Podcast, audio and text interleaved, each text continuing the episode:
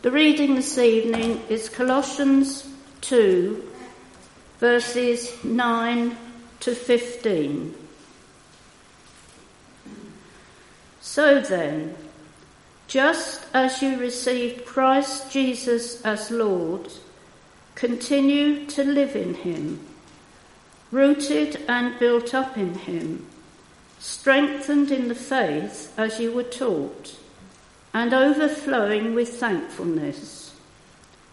See to it that no one takes you captive through hollow and deceptive philosophy, which depends on human tradition and the basic principles of this world rather than on Christ.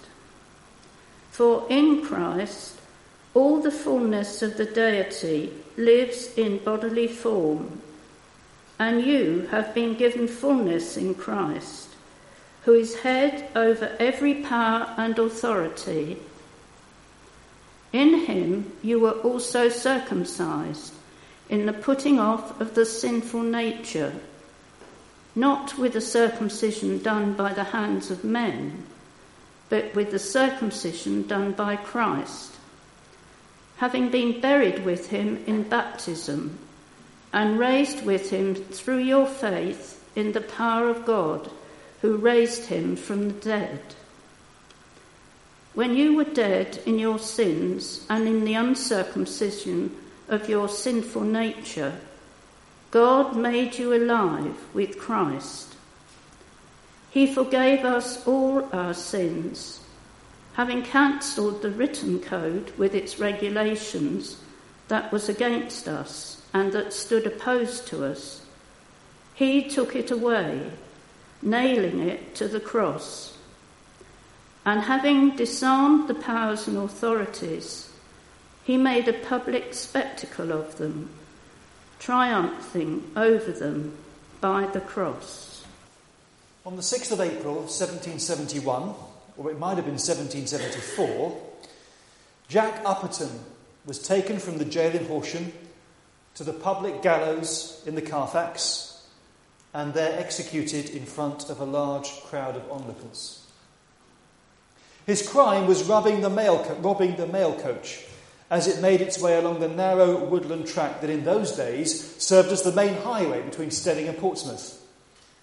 He was recognised, arrested, put on trial at East Grinstead, and sentenced to death by hanging. While he waited for the sentence to be carried out, he was in Horsham jail, and after he'd been hanged, his body was to be removed to a location near the scene of the crime and put on public display on a gibbet. This was done. His dead body was dipped in tar by the town blacksmith and placed in a gibbet on the South Downs, where it remained on display for two years before his body was eventually buried in the woods.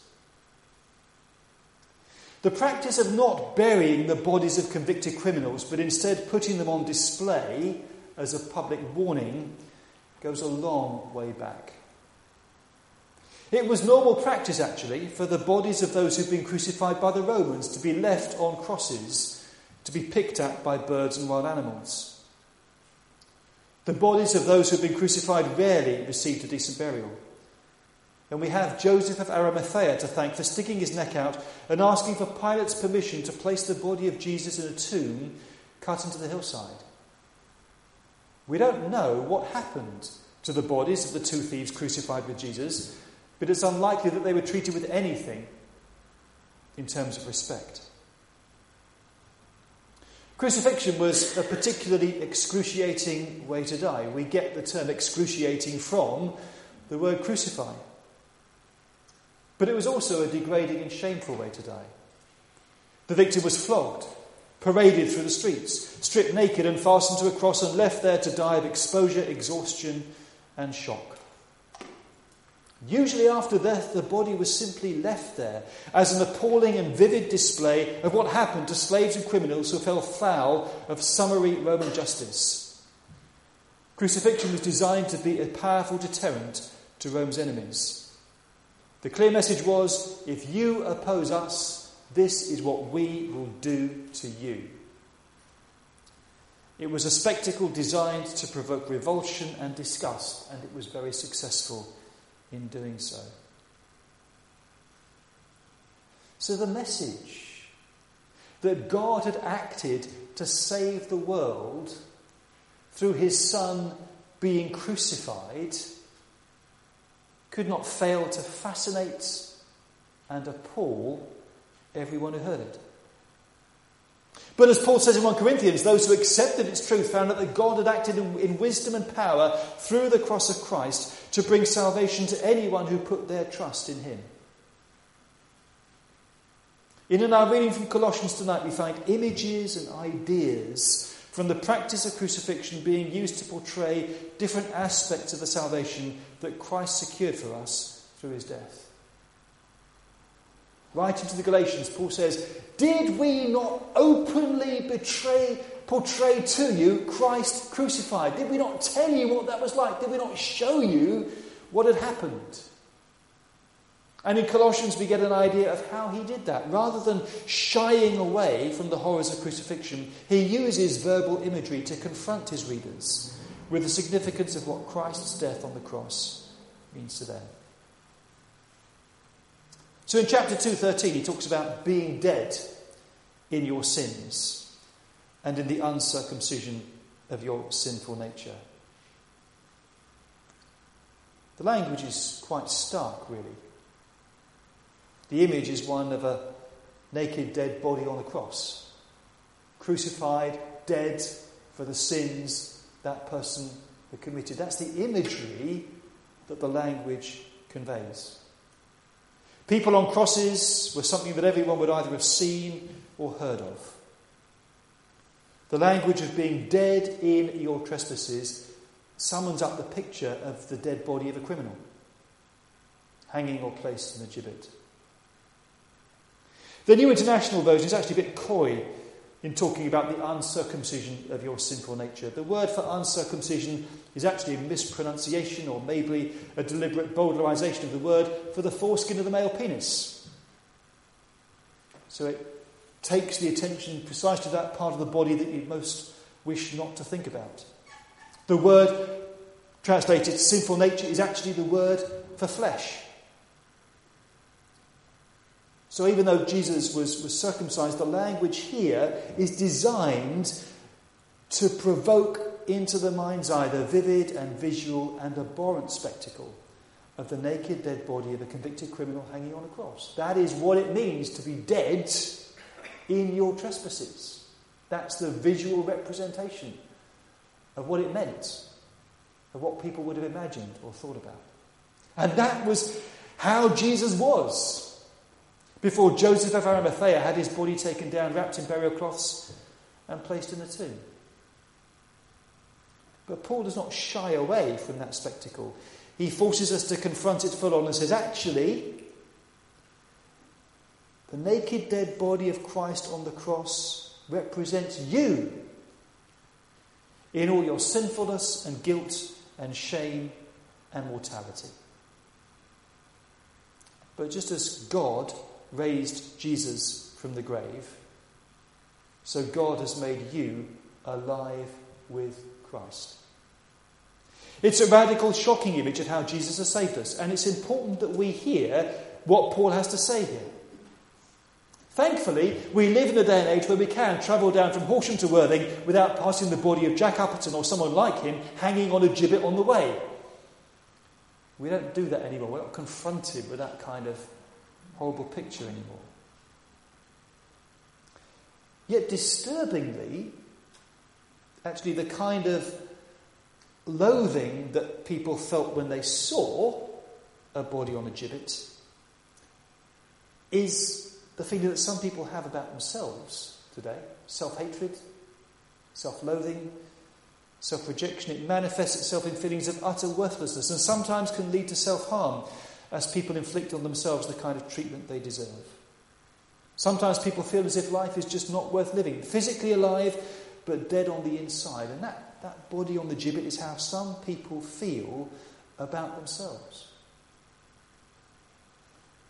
But Paul says to those who sometimes plumb those depths of despair God gave new life to the tortured body of his son that was exposed to public humiliation and disgrace upon the cross. And no matter how you feel about yourself, he can do the same for you. God raised Jesus from the dead, so God offers new life to those who feel they have no life left to live. Please don't make the mistake of thinking I'm minimizing or trivializing how awful depression or despair or mental illness can be. I'm not saying all you need to do is become a Christian and everything will be all right. But what I am saying is that when all we see in ourselves is death and disgrace, then Jesus is the one who's plumbed those depths for us. And He's with us. And as God lifted His Son out of disgrace and humiliation and vulnerability and death to new life, God wants to do the same for us, lifting us out of death into life. There's no trivialization here. The cross of Christ was too awful, too vivid, too real for that. But because it was that awful and that real, the cross of Christ can make a difference to us when we plumb the depths of self hatred and despair. The body hanging on a cross, the worst possible place to be, is the place where Christ has been to redeem us from that place and bring us life. And Paul continues God forgave us all our sins, having cancelled the written code with its regulations that stood against us and was opposed to us. He took it away and nailed it to the cross. And again, it's probably a visual aspect of the execution of Jesus that Paul is summoning to mind here. Because when he hung on the cross above Jesus' head, there was a sign saying, Jesus of Nazareth, King of the Jews. In the eyes of Rome, that was his crime. He was executed on the political charge of treason, of setting himself up as a rival king to the emperor. And with all his talk about the kingdom of God, you can see how plausible such a charge would have been. It was common practice for criminals on the cross to have the reason for their execution nailed to the cross on which they died, so people could see what kind of crime it was that fitted such punishment. And when the NIV talks about a written code, the word they used, word used there means a record of indebtedness, and in Jewish thinking, a debt is a common way of referring to a sin. So the sign has a list of sins committed, of laws broken, of what we have done and it's there on public display for everyone to see. The list that stands against us. All our faults and failings held up to public examination and scrutiny. And the worst of it is, it's true. We don't have a leg to stand on. There are no extenuating circumstances, no excuses, no one to share the blame. The list of sins that we've committed is detailed and comprehensive and accurate. And it's like it's all up there on the screen at the end of the service for everyone to read. A bit of a horrible prospect, isn't it? But Paul says that God has forgiven us for all those things that we've done. He hasn't just made us alive with Christ, He forgave us all our sins and that list of sins that we've committed. Every single one of them is, is cancelled out. The record of them is erased, obliterated scrubbed out. Everything that was and has been taken down to be used as damning evidence against us is gone and gone for good. God has taken it away and nailed it to the cross, Paul says. Which cross? The cross of Jesus, of course. Because when he died, he took our sins. All the wrongs we thought or said or done were carried by Jesus when he died on the cross for us. So you see Jesus hanging there, and you look at the sign above his head, and it no longer says, Jesus of Nazareth, King of the Jews. Instead, when you look at Jesus, on the sign above his head is the list of all the things that you have done wrong. You can recognize and identify the list as your own because nobody else has said and done those things. And what you see is Jesus dying in your place. bearing your sin, taking the blame, paying the penalty, dying the death. You, you're forgiven. You can go free. There's no need to be afraid of future punishment or retribution because Jesus has dealt with all that in your place and for your sake. And you're simply forgiven, not because you deserve it or because you could be let off this time with a warning. No, you're forgiven because the Son of God loved you enough to lay down his life for your sins, to take your place, to carry your sin, so that you, wherever you are, whatever you've done, so that you can be assured of forgiveness. Whatever stands against you was nailed to the cross of Christ. And through the cross of Christ, you have been forgiven. There is absolutely no condemnation whatsoever for those who are in Christ because Christ died for you. That's grace. Then there's a third picture of God disarming the powers and authorities, making a public spectacle of them, triumphing over them through the cross. Back in December, a couple of Australian tourists visiting an island in Indonesia were found guilty of stealing a bicycle. They were paraded through the streets on a walk of shame with placards round their necks saying that they were thieves. They got off lightly in many societies, a walk of shame consists of being stripped naked to be paraded through the streets as a public spectacle of contempt. People living in Rome would have been used to seeing Roman victory processions where captured slaves are brought into the city, their humiliation and degradation being part of the Roman triumph. Jesus, on his way to the cross, was paraded through the streets. He was stripped naked as a public spectacle. That was what the rulers and powers of this world did to him. Again, it's an image of what Jesus went through. And again, Paul doesn't flinch from portraying that spectacle, but he turns it on its head. Because the cross was not the place of the ultimate humiliation and defeat of God's Son. On the contrary, it was the place where he won the victory over the very powers that sought to vanquish him.